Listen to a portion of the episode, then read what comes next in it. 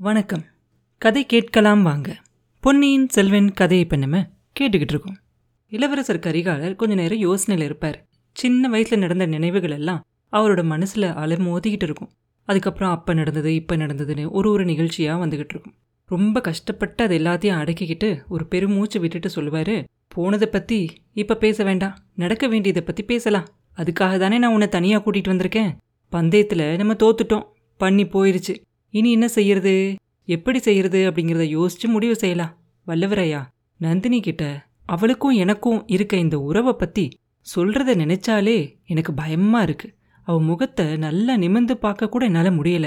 தப்பி தவறி பார்க்கும்போதெல்லாம் வீரபாண்டியனோட உயிருக்காக அவன் என்கிட்ட கெஞ்சினா இல்லையா? அப்ப எப்படி வச்சிருந்தாலோ அதே மாதிரி முகத்தை வச்சுக்கிறா. அவளோட பார்வை அப்படியே என் நெஞ்சுக்குள்ள என்னையே கொல்லுது.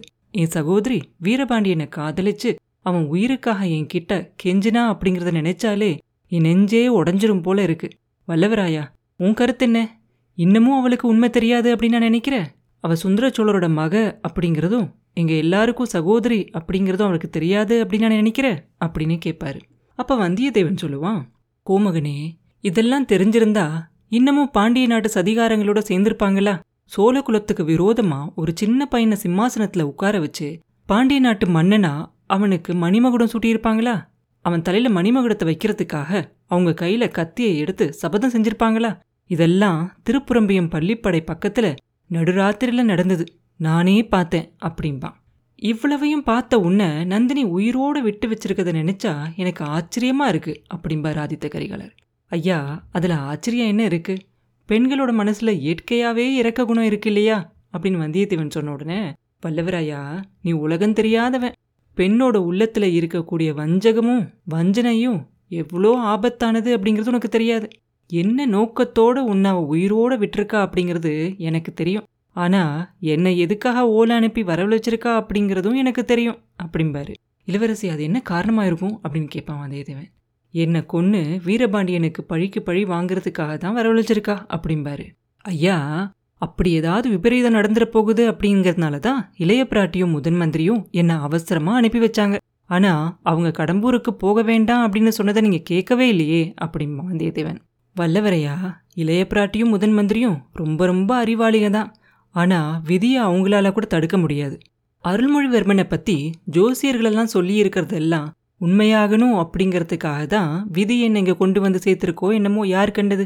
வல்லவராயா கந்தன்மாறன் என் இருந்து அம்பு விட்டானே? உண்மையிலேயே அவன் கரடியை தான் குறிப்பாத்து விட்டானா? இல்லை என்ன குறிப்பாத்து விட்டானா? நீ கவனிச்சியா? அப்படின்னு கேட்பாரு உடனே வந்தியத்தேவன் வேகமாக சொல்லுவான் நான் கவனிக்கல ஐயா. ஆனால் கந்தன்மாறன் அப்படி ஒரு துரோகமெல்லாம் செய்யக்கூடியவனே இல்லை. அதை நான் ஒத்துக்கவே மாட்டேன்.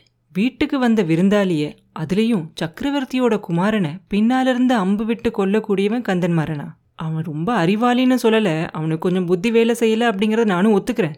முதுகில் குத்துப்பட்டு மயக்கம் போட்டு கிடந்தவனை நான் தூக்கிக்கிட்டு போய் காப்பாத்தினேன். கண்ணை முழிச்சு பார்க்கும்போது என்னை பார்த்ததால நான் தான் அவனை குத்துனதா நினச்சிக்கிட்டு இருக்கான். அப்பையிலிருந்து என் மேலே இன்னும் கோவமாகவே தான் இருக்கான். ஆனால் அவனோட புத்தி கொஞ்சம் கட்டையாக இருந்தாலும் துரோக சிந்தனையெல்லாம் அவன்கிட்ட இல்லை அப்படின்பா நண்பா ஒரு அழகான பெண்ணோட மோகாஸ்திரத்துக்கு எவ்வளோ சக்தி இருக்குது அப்படிங்கிறது எனக்கு தெரியாது.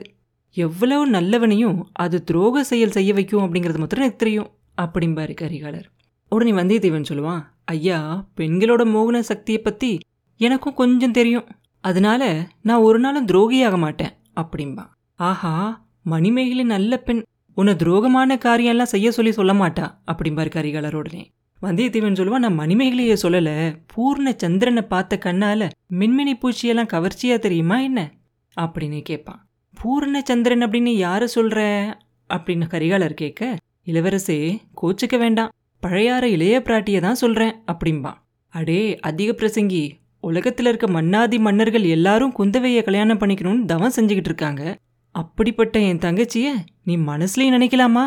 அப்படின்னு கேட்பாரு ஐயா பூர்ணச்சந்திரனோட மோகனத்தை பூலோகத்தில் இருக்க சக்கரவர்த்திகள் எல்லாரும் பார்த்து அனுபவிக்கிறாங்க. அதே மாதிரி ஏழைகளும் அந்த நிலாவை பார்த்து தானே அனுபவிக்கிறாங்க. அவங்கள யார் தடுக்க முடியும்? அப்படின்னு கேட்பான் கரிகாலர் சொல்லுவார் ஆமாம் ஆமாம் உன் மேலே கோச்சிக்கிட்டு ஒரு பயனும் இல்லை. தெரிஞ்சுதான் நான் உன்னை என் தங்கச்சிக்கிட்ட ஓலையோடு அனுப்பிச்சேன். நீயும் அவளுக்கு திருப்தியாக நடந்துக்கிட்டு இருக்க. ஆனால் பார்த்திபேந்திரன் கிட்ட மட்டும் இதை சொல்லிடாத அவன் சோழ குலத்துக்கு மருமகனாகி தொண்டை நாட்டுக்கு மன்னனாகலாம் அப்படின்னு கனவு கண்டுகிட்டு இருக்கான். அப்படின்னு கரிகாலர் சொன்ன உடனே ஐயா அது வேணா கொஞ்ச காலத்துக்கு முன்னாடி வரைக்கும் அப்படி இருந்திருக்கலாம். இப்போ கந்தன்மாரனும் பார்த்திபேந்திரனும் ரெண்டு பேரும் நந்தினி தேவி காலால் இட்ட வேலையை தலையால் செய்ய காத்துக்கிட்டு இருக்காங்க அப்படிம்பா வந்தியத்தேவன். கரிகாலர் சொல்லுவார் அதை நானும் கவனிச்சுக்கிட்டு தான் வரேன். அதனால தான் அவங்க விஷயத்தில் எனக்கு ரொம்ப பயமாக இருக்குது அப்படிம்பாரு. எல்லாத்தையும் உத்தேசிக்கிற மாதிரி நீங்கள் இளையராணியை சீக்கிரமாக சந்திச்சு எல்லா உண்மையும் சொல்லிடுறது அவசியம் அப்படின்னு எனக்கு தோணுது அப்படிம்பா வந்தியத்தேவன். அப்போ கரிகாலர் சொல்லுவார் நண்பா எனக்கு அவ்வளோ தைரியம் வரும் அப்படின்னு எனக்கு தோணலை. எனக்கு பதிலாக நீயே போய் அவளை பார்த்து சொல்லிடுறியா? அப்படின்னு கேட்பார் இளவரசே நான் சொன்னால் இளையராணி நம்பவே மாட்டாங்க. ஒரு தடவை நான் அவங்கள ஏமாத்திட்டு தப்பிச்சு ஓடி போயிருக்கேன். அதனால இதுவும் ஒரு சூழ்ச்சி அப்படின்னு நினைச்சாலும் நினைச்சிருவாங்க அப்படின்பா வந்தியத்தேவன் ஆனா நான் நந்தினியை தனியா எப்படி சந்திக்கிறது அப்படின்னு கரிகாலர் கேட்ட உடனே ஐயா மணிமேகலின் மூலமா அதுக்கு ஏதாவது ஏற்பாடு செய்யலாம். நானே உங்களுக்கு ஏற்பாடு செய்கிறேன் அப்படின்னு வந்தியத்தேவன் சொன்ன உடனே மணிமேகலையை நீ கைக்குள்ள போட்டுக்கிட்டு இருக்க போல தெரியுது. நல்ல காரியம்தான். எது எப்படியானாலும் சரி மணிமேகலைய உனக்கு கல்யாணம் செஞ்சுட்டேன்னா என் மனசுக்கும் ஓரளவுக்கு நிம்மதியாயிரும் அப்படின்னு சொல்லுவார் கரிகாலர். உடனே வந்தியத்தேவன் சொல்லுவான் ஐயா மணிமேகலையை நான் என் உடன் பிறந்த சகோதரியா நினைக்கிறேன். அவளுக்கு இன்னும் என்னோட பல மடங்கு அதிர்ஷ்டம் காத்துக்கிட்டு இருக்கு கிடைக்கணும் அப்படின்னு எதிர்பார்க்கிறேன் அப்படின்பா கரிகாலர் எதை பத்தி சொல்ற அப்படின்னு கேட்பாரு தெரியலையா இளவரசே? சோழ சாம்ராஜ்யத்தோட பட்டத்து இளவரசரோட மனசுல மணிமேகலை இடம் பிடிச்சிட்டா அப்படின்னு ஊகிக்கிறேன். கொஞ்ச நேரத்துக்கு முன்னாடி சம்புவரையர் மகளை பத்தி ஒரு மாதிரி பேசினேன். என் மனசுல இருக்கிறத உங்ககிட்ட சொல்றதுக்காக அப்படி சொன்னேன். இளைய பிராட்டி ஒருத்தரை தவிர இந்த உலகத்தில் பிறந்த வேற எந்த பெண்ணும் மணிமேகலையோட அறிவுக்கும் குணத்துக்கும் இணையாக மாட்டாங்க. நீங்கள் மட்டும் மணிமேகலையை கல்யாணம் பண்ணிக்க சம்மதிச்சா எல்லா பிரச்சனையும் தீந்துரும். சம்புவரையரும் கந்தன்மாரனும் நம்மளோட சேர்ந்துக்குவாங்க. பழுவேட்டரையர் மட்டும் தனியாக போயிடுவார் இளையராணியோட சக்தியும் குறைஞ்சு போயிடும் மதுராந்தக தேவர் அதுக்கப்புறம் ராஜ்யம் அப்படிங்கிற பேச்சையே எடுக்க மாட்டார். சிற்றரசர்களோட சூழ்ச்சியையும் பாண்டிய நாட்டு ஆபத்துதுறைகளையும் ஒரே அடியாக முறியடிச்சு வெற்றி பெற்றுடலாம். அப்படின்னு வந்தியத்தேவன் சொன்ன உடனே எல்லாம் சரிதான் தம்பி. ஆனால் கடம்பூருக்கு நான் கல்யாணம் செஞ்சுக்கிறதுக்காக வரல. ஏதோ ஒரு பெரிய ஆபத்து நெருங்கிக்கிட்டு இருக்கு. நான் சொல்கிறேன் கேளு. பழுவேட்டரையர் மதுராந்தகனோடு திரும்பி வரும்போது ஒரு பெரிய படையோடு வரப்போகிறாரு அப்படிம்பாரு. உடனே வந்தியத்தேவன் சொல்லுவான் ஐயா அப்படின்னா நம்மளும் திருக்கோவிலூர் அரசருக்கு சொல்லி அனுப்பிச்சு படை திரட்டிட்டு வர சொன்னால் என்ன?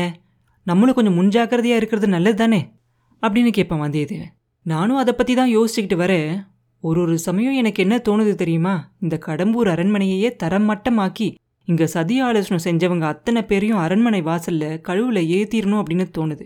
எங்க அப்பாவுக்காக என் கோவத்தை அடக்கிக்கிட்டு இருக்கேன். அவரை மட்டும் நீ காஞ்சிக்கு கூட்டிகிட்டு வந்திருந்தா? அப்படின்னு சொல்லுவார் ஆதித்த கரிகாலர். இளவரசே அவர்கிட்ட ஓலையை கொண்டு போய் சேர்க்கறதே பிரம்ம பிரயத்தனமாயிருச்சே அப்படின்பா இளவரசர் சொல்லுவாரு ஆமாம் ஆமாம் சக்கரவர்த்தியை இந்த பழுவேட்டரர்கள் நல்லா பிடிச்சு கைதி மாதிரி வச்சுருக்காங்க. எங்கள் அப்பா அம்மாக்காக காஞ்சியில் நான் கட்டியிருக்கிற அந்த பொன் மாளிகையில் வவ்வால் தான் வந்து இருக்கு அவங்க நிஜமாவே அங்கே வரும்போது அவங்கள வரவேற்கிறதுக்காக நான் உயிரோட இருப்பேனா அப்படிங்கிறது கூட எனக்கு தெரியல. இந்த கடம்பூரை விட்டு உயிரோட போவேனா அப்படிங்கிறது கூட எனக்கு சந்தேகமாக தான் இருக்குது அப்படிம்பாரு. உடனே வந்தியத்தேவன் சொல்லுவான் இளவரசே நீங்கள் இந்த மாதிரிலாம் பேச பேச மலையமானுக்கிட்ட சொல்லிவிட்டு அவரை கண்டிப்பாக வர சொல்லணும் அப்படின்னு எனக்கு தோணுது அப்படின்பா அந்த காரியத்துக்கு ஒன்றையே அனுப்பலாமான்னு பார்க்குறேன் அப்படின்னு இளவரசர் சொன்ன உடனே ஐயா மன்னிக்கணும். உங்களை விட்டு ஒரு நிமிஷம் கூட பிரியக்கூடாது அப்படிங்கிறது உங்கள் தங்கச்சி எனக்கு சொல்லியிருக்க கட்டளை அப்படிம்பா. அதை நீ இது வரைக்கும் நல்லா தான் நிறைவேற்றிக்கிட்டு வர அப்படின்னு இளவரசர் சொன்ன உடனே பார்த்திபேந்திர பல்லவர் இங்கே சும்மா தானே இருக்காரு பொழுது போகாமல் கஷ்டப்படுறாரு அப்படிம்பா வந்தியத்தேவன். ஆமாம் ஆமாம் பழுவூர் ராணியை பார்க்காத ஒரு ஒரு நிமிஷமும் அவனுக்கு ஒரு ஒரு யுகம் மாதிரி இருக்குது பார்த்திபேந்திரன் பெண்ணழகுக்கு இவ்வளோ அடிமைப்பட்டவனாக இருப்பான் அப்படின்னு நான் கனவுலையும் நினைக்கவே இல்லை. அவனை தான் மலையமான்கிட்ட அனுப்பணும். அவன் இல்லாதப்ப எனக்கு ஏதாவது ஆபத்து வந்தா உதவிக்கு நீ இருக்கவே இருக்க அப்படிம்பாரு. சரியான யோசனை தான் ஐயா. யார் இருந்தாலும் இல்லாட்டியும் உங்களுக்கு தீங்கு செய்ய துணிஞ்சவங்க இந்த உலகத்துல இருக்கிறதாவே எனக்கு தோணல.